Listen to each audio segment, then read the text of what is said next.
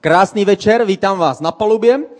Eh, kapři jsou tu s námi, ale trošku pár centimetrů pod vašima nohama. Já vás vítám na třetí eh, večerní celebration. My jsme eh, otevřeli loď před třemi týdny, udělali jsme takový odvážný krok, začali jsme dvě celebration, dvě bohoslužby na jednou, jednu ráno, jednu večer a tím je to pro nás samozřejmě o moc náročnější. Někteří z těch, kteří tady zpívají, tak do toho dávají všechno svoje, svoje ty, um, jak se to jmenuje, hlasivky, všechno, protože jsou tady ráno, ráno musí vstávat, dneska ráno jsme měli eh, velkou oběť, asi šest lidí zaspalo a tak dále, takže jsou mnoho prostě nových věcí a nových obětí, které s tím musí někteří lidi přinášet. Já bych vám chtěl poděkovat vám, kteří jste tady byli ráno, večer. Ten důvod, proč to děláme, není kvůli nám, abychom se pobavili, jednou, tak, jedna, jednou tolik, ale ten důvod je, aby o moc víc lidí mohlo přijít a mohlo, mohlo slyšet, eh, slyšet evangelium, slyšet poselství. Dnešní slovo eh, bude na téma církev, jak říkal Petr. Eh, naštěstí to slovo církev není úplně populární,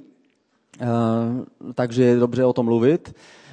Většina lidí si pod slovem církev představuje něco, co není nic moc přitažlivé. Nabídnout někomu v sobotu večer, jestli místo párty chce jít do církve se modlit, tak není úplně takové cool, cool pozvání, není to úplně to, co by lidé chtěli slyšet.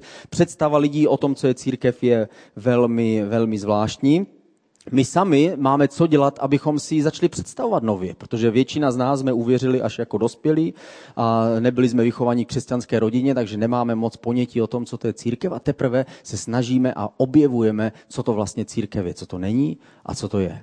Naštěstí máme tady politiky, jinak bychom eh, my duchovní byli asi ty nejméně eh, respektované osobnosti ve společnosti, takže díky bohu za všechny politické strany, protože ty vychází ve všech statistikách ještě za církvi, což církev jako ne, že by si to tak, tak dobře zabodovala, ale prostě jsou ještě méně oblíbení.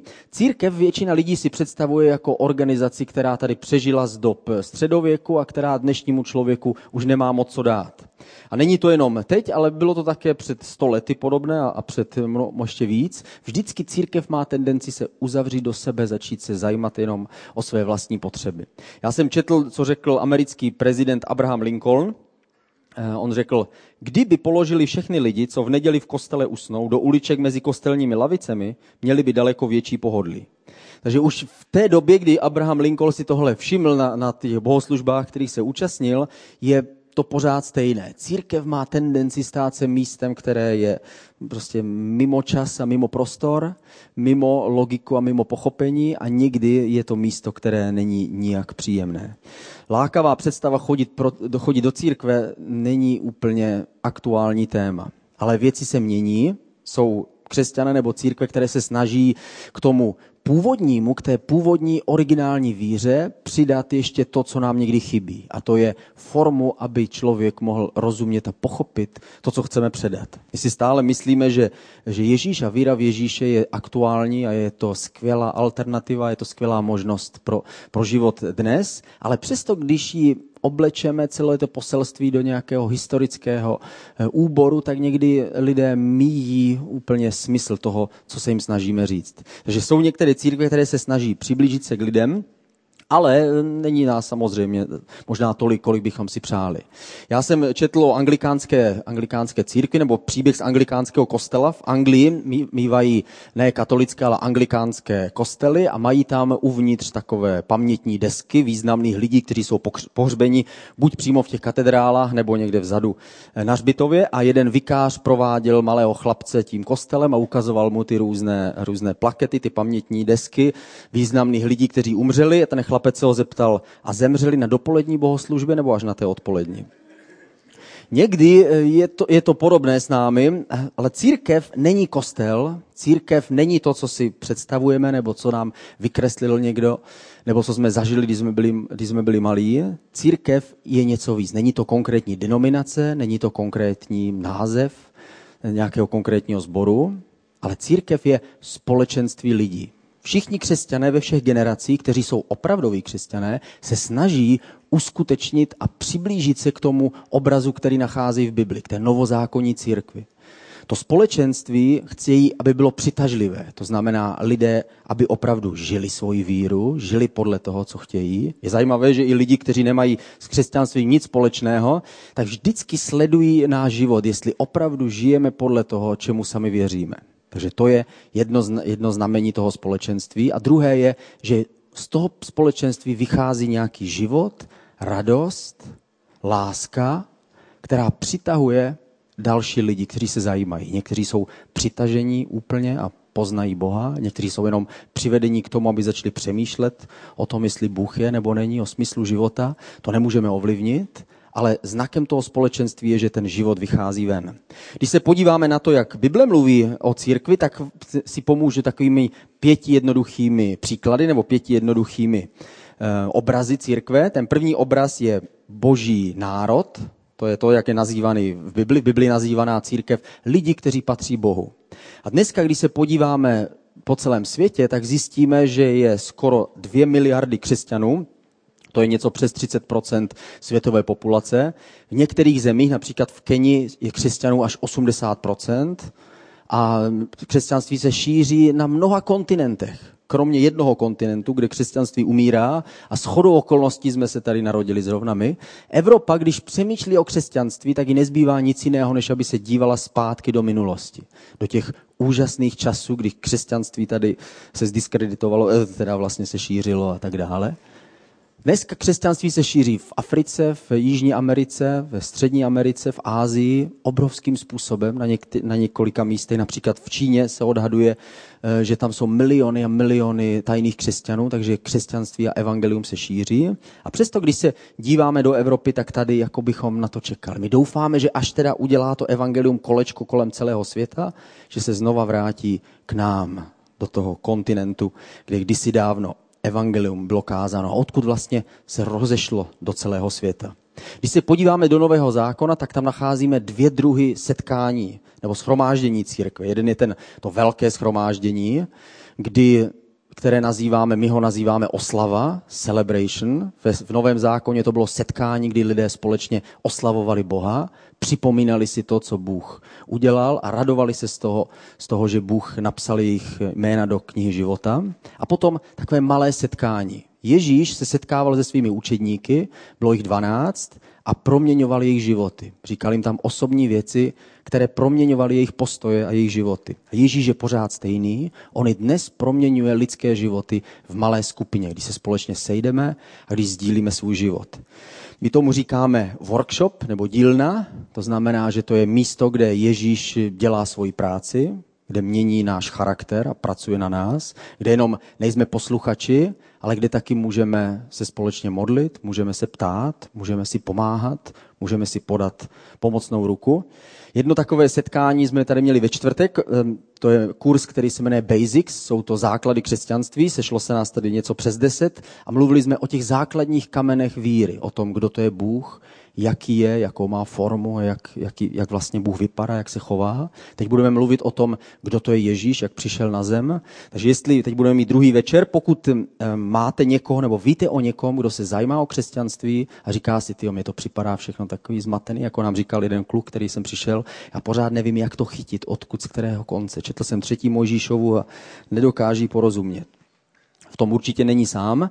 My potřebujeme někdy jasnou optiku a pohled, abychom dokázali pochopit a porozumět té úžasné logice, která, kterou evangelium v sobě má.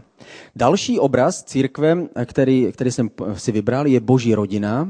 To znamená, my, kteří patříme k sobě, kteří máme jednoho nebeského otce, všichni věřící patří do jedné velké rodiny. My samozřejmě máme různé sbory a různé církve, máme svoje zvyky a většinou si myslíme, že ty naše zvyky jsou lepší než těch ty ostatních a my ty zvyky potřebujeme. I v rodině máme svoje rituály, kdy snídáme, kdy večeříme, jak se scházíme společně jako příbuzní, jako rodina. To stejné potřebuje jednotlivé společenství. Nemůžeme být jenom členové něčeho nadpozemského, a zároveň nebydlet na nějakém konkrétním místě. Nemůžeme být občany České republiky, ale nebydlet v žádné vesnici a nemět nikde svůj postel a svůj hrneček na kávu. Potřebujeme mít konkrétní místo a konkrétní lidi, se kterými můžeme žít život lásky. V důležitých věcech jednota, ve sporných věcech svoboda a ve všem láska. Tohle, byl, tohle byla věta, která už ve středověku se snažila sjednotit nejrůznější křesťany a církve a vyznání.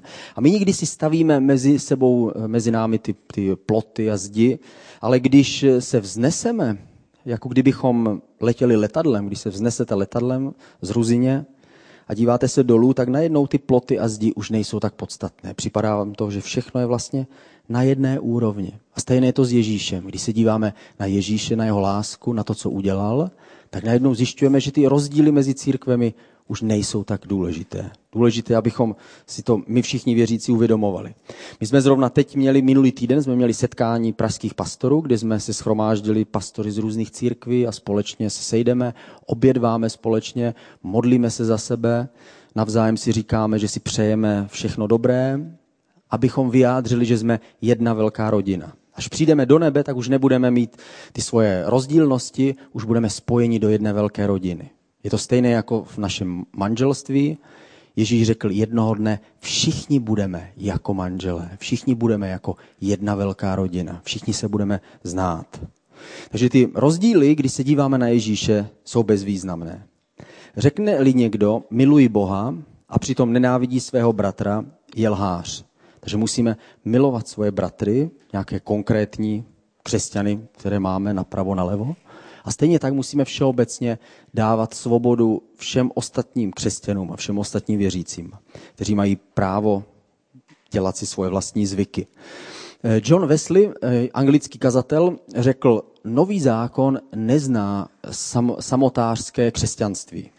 Protože křesťanství není doktrína. Kdyby křesťanství bylo doktrína, tak by nám stačila knihovna, houpací křeslo, fajfka, mohli bychom přemýšlet, uvažovat, a tříbit se v našem intelektuálním poznání, ale křesťanství není doktrína. Křesťanství je vztah s neviditelným Bohem a ten neviditelný Bůh nás potom vtahuje do vztahu s ostatními. Pro mě osobně nebyla církev vůbec zajímavá, vůbec důležitá. Když, mě, když se mě snažili ulovit křesťané a zvali mě do církve, tak jsem si říkal, no to je to poslední, prostě, co, co bych si jako přál. Ale ve chvíli, kdy jsem se setkal s živým Bohem, to, nebylo to v církvi, tak najednou jeho láska mě vtáhla do životu ostatních. Pochopil jsem, že to je to, co on si přeje. Nemůžeme, ne, můžeme žít uh, intelektuální poznání sami pro sebe, ale nemůžeme žít lásku sami pro sebe. Láska prostě potřebuje někoho. Potřebujeme někoho milovat. Musíme mít někoho, komu odpustíme. Předtím nás musí někdo naštvat. Proto existuje církev. Proto máme kolem sebe tolik lidí. Někteří nám pomůžou, někteří nás teda naštvou. A právě tam můžeme praktikovat a žít svoji víru. My jsme povolaní k tomu, abychom žili v takovém společenství. Nemůžeš si sám sebe vzít za manžela nebo za manželku a nemůžeš ani být sám o sobě křesťanem. Že bys řekl, já jsem sám sobě kazatelem, sám sobě vedoucím chvály, sám sobě budu uklízet, sám sobě budu souhlasit. My, my žijeme ve společenství, kdy se potřebujeme navzájem. Martin Luther řekl, doma nemá člověk žár ani elán, když se ale schromáždí v církvi zástup lidí, zažehne se v mém srdci oheň a prorazí si cestu ven. Říkal, že víra je jako ten uhlík, který je uprostřed toho ohniště a sála a, zá, a, a vyzařuje to, to, to teplo. A jakmile vyndáme tedy ten uhlík ven, tak on pořád ještě má sám v sobě nějaké teplo, ale pomalu, ale jistě chládne vůči okolí. A stejné je to s naším vztahem s Bohem když jsme v tom nechání sami, tak sice to uvnitř někde nás pořád trochu hřeje, ale navenek se víc a víc přibližujeme tomu, tomu okolí, ve kterém žijeme. Třetí obraz, který máme, je to, co použil apoštol Pavel ve svém vyučování. Říkal, že církev je jako tělo Ježíše Krista. Je to jako kdybychom byli jeho krkem a jeho rameny, a jeho, jeho rukama, a jeho nohama. Ehm, Pavel, když se ještě jmenoval Saul, tak jel do Damašku na koni a najednou ho srazilo světlo, bylo ještě větší než ty světla, které svítí na mě. Spadl ehm, na zem z koně a řekl, najednou se ozval hlas, proč se mi protivíš? A on řekl, já komu? A Ježíš řekl, proč mě se protivíš? Ježíš nikdy ne, eh, apoštol Pavel nikdy nepronásledoval fyzicky Ježíše, ale pronásledoval církev. Ježíš se stotožnil ze svojí církví. Jestliže tady jsme na zemi, tak my jsme ty jediná viditelná část Ježíše. jsme součástí jeho těla a je potřeba, abychom se cítili být součástí. Nesmíme se podceňovat. Každý z nás má svoje poslání a svoje místo. Každý z nás je něčím, nějakou částí. A poštol Pavel říká, některé části jsou vidět jo, a jsou krásné, jo, proto jsme někteří vidět. A někteří nejsou vidět. A poštol Pavel říká, ale možná, že právě ty skryté části těla jsou důležitější než ty viditelné. Proto nikdo se nemůže podceňovat a říct si, já nemám co dát nikomu, já nemůžu nic předat, já jsem nic nedostal. Naopak, my víme, že každý člověk má v sobě nějaký boží dar, nějaké boží poslání, kterým má pomáhat a ohřívat kolem sebe ty ostatní uhlíky. A nesmíme se ale taky nadřazovat. Nemůžeme říct, to já nepotřebuju ostatní. Nepotřebuju, prostě já to zvládnu sám, jen tak. My všichni, stejně jako jsme potřební, tak stejně tak potřebujeme. Ježíš to zařídil tak, že jenom on sám byl, byl dokonalý a my všichni, kteří si to myslíme, tak stejně zjišťujeme, že dokonalí nejsme. Ježíš zařídil, že on sám byl v plnosti všechno a my, když se na něho díváme, zjišťujeme, že jsme jenom část jeho a potřebujeme ostatní, aby nás doplnili. Já jsem slyšel příběh, kdy do církve přišel nějaký člověk a řekl, nemám kde bydlet a prostě mám problémy a setkal se s ním nějaký muž z církve a řekl mu, dobře, tak já, já to zařídím, aby ti církev pomohla a zavolal do kanceláře církve a v kanceláři mu řekli, je, teď nemáme čas a prostě a nikdo se s tebou nemůže setkat a my teď nemůžeme, nevíme, jak mu pomoct. Takže tenhle člověk se roštílil, přišel v neděli za tím kazatelem a řekl mu, tak já jsem prostě se snažil, aby církev pomohla tomuhle člověku, volal jsem do kanceláře, tam mi nikdo nepomohl, nik, oslovil jsem další lidi, nikdo nebyl ochotný. Nakonec víte, jak to dopadlo? Musel jsem ho ubytovat já, musel jsem mu já dát jídlo, já jsem mu musel pomoct, dal jsem mu peníze a pomohl jsem mu najít práci. A ten kazatel řekl, není to snad teda, že mu pomohla církev? Ty sám si církev. Církev není telefon, kancelář nebo kazatel, ale církev jsme my všichni dohromady. Je to jako jedno společenství, které žije pro nějaký vyšší cíl. Čtvrtý obraz církve je vzaný ze starého zákona. Ve starém zákoně byl chrám, ve kterém byly obětované oběti, proto, aby se lidé mohli setkávat s Bohem a aby mohly být odpuštěny jejich hříchy. My víme, že dneska v Novém zákoně už to tak není. V Novém zákoně dneska Ježíš je ta dokonalá oběť. On zaplatil za hříchy a my se s ním můžeme setkat. A ten důvod toho chrámu ve starém zákoně bylo, aby Bůh mohl aspoň na jednom místě se lidem ukázat. A stejně tak to dneska je v církvi. Církev obsahuje něco, čemu se říká boží dotyk nebo boží přítomnost nebo boží vůně to nazývá a poštol Pavel někde jinde. To je, že uprostřed všech těch našich lidských nedostatků přesto je cítit něco nadpřirozeného. Je to stejné, jako když eh, máme někoho hodně rádi, když eh, já mám teď manželku, eh, která odjela na, na oslavu, tchýně měla 60, takže tam musela jet s dětmi a tak dále. A to, co mi nejvíc vadí, to, co mi nejvíc chybí, je, že nikdo nebyl doma. Po prvním ranním kázání jsem jel domů, říkal jsem si, odpočinu si, díval jsem se na biatlon, že, takže to bylo dobrý, ale potom celý dům byl prázdný.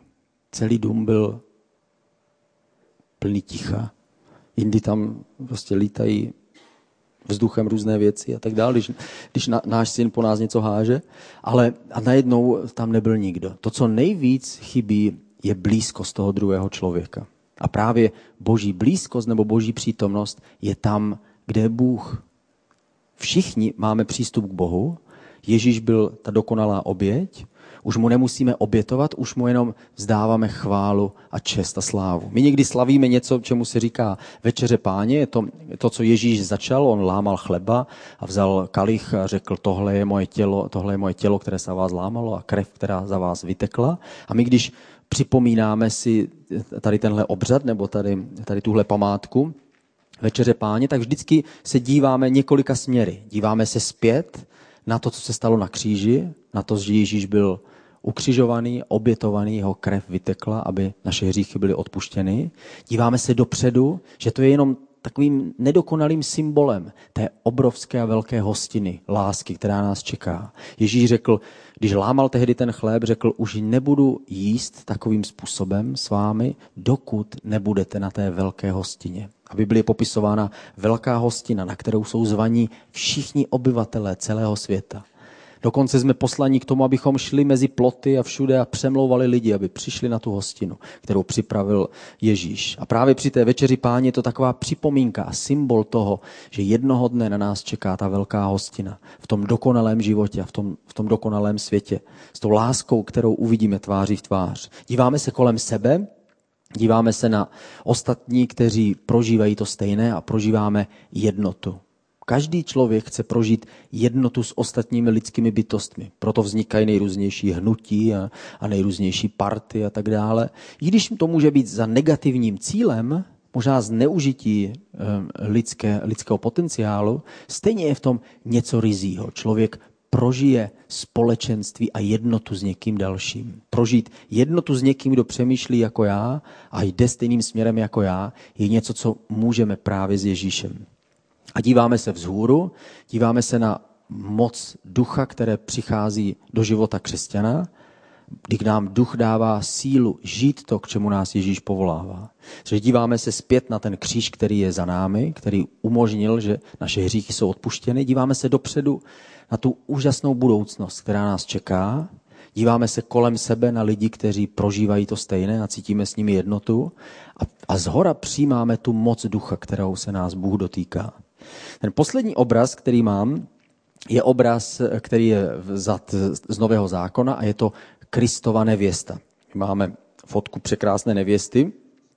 Eh, ten kluk, který dělá tyhle podklady, tak hm, si tam dal svoji nevěstu a pro něj je to ta nejkrásnější nevěsta na světě.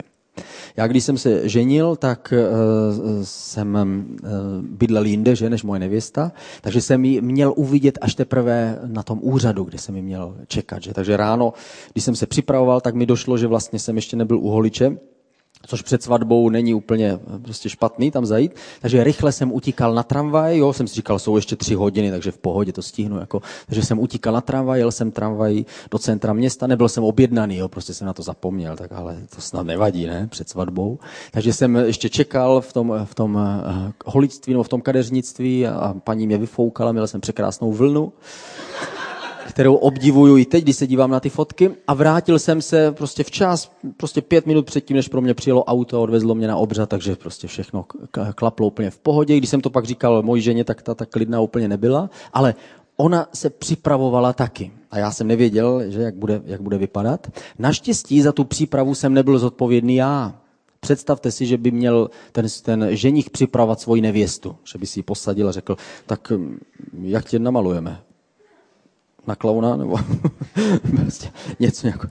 Naštěstí jsou na to jiní, kteří jsou povolanější, kteří budou jí česat jo, a budou všechny, jo, všechno, o všechno se starat, to, co tam nemá být, tak odstraní, to, co tam má být, tak tam prostě přimalují a tak dále. Připraví tu nevěstu a pak přijede to auto, já jsem, eh, já jsem čekal, že přijelo to auto, v tom autě je takové velké, bílé, prostě všechno, protože že ta, ta sukně prostě je všude, že na těch ostatních, co tam jsou. Eh, takže šofér nevidí do zpětného zrcátka, ale pak se otevřou dveře vozu, vystupuje nevěsta a my vidíme tu nevěstu a ten ženich říká, to je nejkrásnější nevěsta. Stejné je to s Ježíšem. I když on vidí naši, naše církve, že jak vypadá křesťanství, jak vypadá církev se všemi problémy, úlety, extrémy, a přesto tam, když tam cítí to srdce, které tam je, tak vidí svoji nevěstu přesně tímhle způsobem. Neřekl, budu mít služku. Řekl, budu mít nevěstu. Někdo, kdo bude připravený a bude krásný. Takže Ježíš sám nás připravuje, provází nás nejrůznějšími zkouškami, kdy zkouší, jestli opravdu, opravdu ho milujeme. On nás očišťuje, ukazuje nám, co není správné a co bychom na bílém, že bychom neměli jíst prostě kremrole jenom tak, když máme na sebou bílé, úžasné šaty, že bychom neměli vzít věci, které nejsou správné. A jestliže my cítíme jeho lásku, tak my ho milujeme zpět. My milujeme Ježíše a Ježíš slíbil, že se s námi setká jako s nevěstou. To, co máme dělat tady na zemi, je ten důvod, proč tady vlastně ještě jsme, je ten, abychom rozhlašovali tu zprávu o něm. Abychom se snažili co nejvíc lidí pozvat na tu hostinu, která někdy v budoucnu bude. A do, o které Ježíš řekl, pozvěte všechny. Nejenom ty, kteří si to zaslouží, prostě nikdo si to nezaslouží. Pozvěte všechny napravo, nalevo.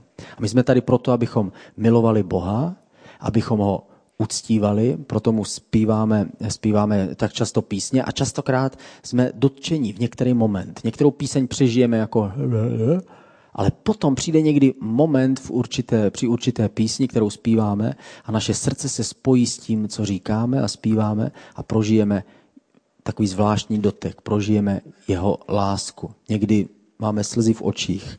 To znamená, ukazujeme Bohu svoji lásku. A potom ukazujeme lásku k lidem. Lásku k lidem tím nejlepším způsobem a tím opravdovým způsobem je to, že předáváme to svědectví o tom, že on žije. Že se snažíme pozvat lidi na tu hostinu. Že se snažíme, aby z nás vycházel ten život. Bibli napsáno, abychom se za to nestyděli a abychom to neschovávali pod postelí nebo pod kbelíkem, ale abychom se přiznali k té naději, kterou Bůh nám dal. Já jsem byl, byl se nedávno stříhat, byl jsem, eh, jel jsem k jedné kadeřnici a ta kadeřnice prostě jako všechny kadeřnice se ptá nejrůznější otázky jo, prostě a mluví a prostě a říká si, když budeme spolu komunikovat, tak ten zákazník se vrátí zpátky a já to prostě nesnáším. Jako te. Takže já jsem tam jel a říkal jsem si, ne, já prostě nechci vůbec se s nikým bavit a nebudu nic říkat, budu si psát celou dobu SMSky, klidně, ať mi tam padají vlasy, ale prostě nebudu na nic reagovat, co mi bude říkat. Takovou jsem měl jako, jako, takový optimistický postoj, když jsem tam jel.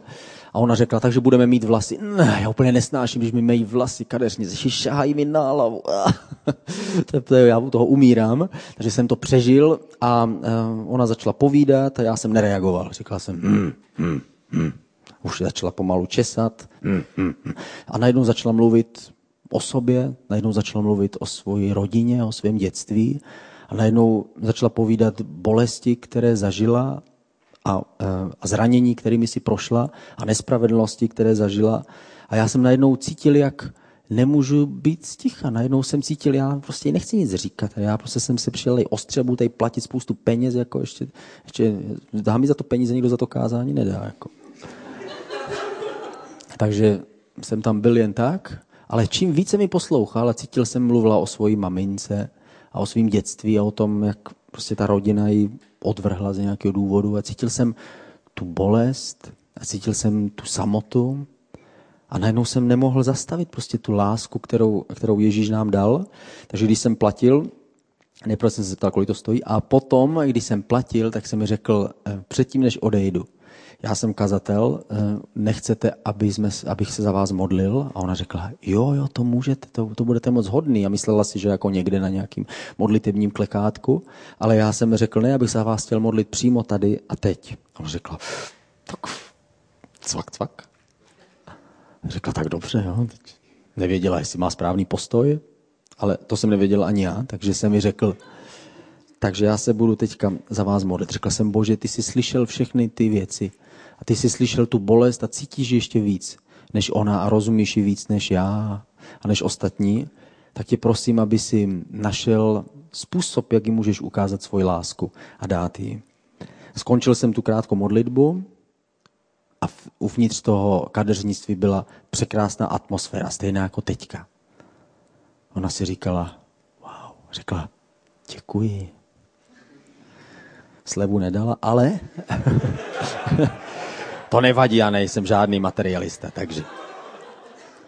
Takže jsem, za týden tam byla moje žena a řekla jí, já jsem mluvila s vaším mužem a to bylo tak nádherné. Já jsem cítila takovou, takovou, takovou zvláštní atmosféru z toho a byla jsem z toho úplně nadšená. Jako tyhle lidi já miluju stříhat. No, takže super, už se těším příště nikdy nedokážeme zastavit, zastavit tu lásku, která je z nás. Když, když slyšíme potřeby lidí. Nedávno jsem seděl s jedním mužem, se kterým jsem se sešel úplně z jiných důvodů, taky prostě materiálních, a on mi vysvětloval tu svoji prostě, jo, co, jak, jak mě pojistí nebo něco takového. A nakonec eh, jsem mu dal vizitku a on říkal, co to je to ICF? Jsem říkal, to je, a jsem si říkal, ať to mám rychle za sebou, to je švýcarská církev. On řekl, aha, wow, a co vy tam děláte? Jsem říkal, no, ty jsi naběhl. Jako. Takže jsem mu řekl, já jsem tam kazatel. On řekl, kazatel? Fú, no tak to já vám něco řeknu. A začal mi povídat svůj příběh, začal mi povídat svůj život. Řekl, já jsem teď měl, mám přítelkyni, rozešli jsme se a prostě ta, ta, s tou přítelkyní mám dítě a to dítě já prostě mám rád. A když začal mluvit o tom dítěti, tak jsem prostě cítil, tenhle člověk prostě miluje svoje dítě. On říkal, teď jsem ho měl poprvé doma, má roka půl, holčička, měl jsem ho celý tři dny na celý víkend a bylo to tak nádherný. Já jsem si užil toho. Jsem mu říkal, no už to je zajímavý, protože většina mužů by to nedala, jako roka půl dítě a být s ní tři dny, jako to, to většina mužů nezvládne, ale on říkal, ale já prostě ji miluju. A potom přišel, přišla ta chvíle, přijela ta moje přítelkyně, aby si ji odvezla a já jsem cítil tak špatně takže jsem se radši ani na tu malou nedíval a prostě připravoval jsem mi sedačku a pak jsem ji upoutal do sedačky a ani jsem se na ní nedíval. A teď najednou jsem zavřel dveře a ona pochopila, že já nesedím v tom autě, ve kterém sedí její maminka a ona a podívala se na mě přes to okno a ukázala prstem na místo spolujezdce.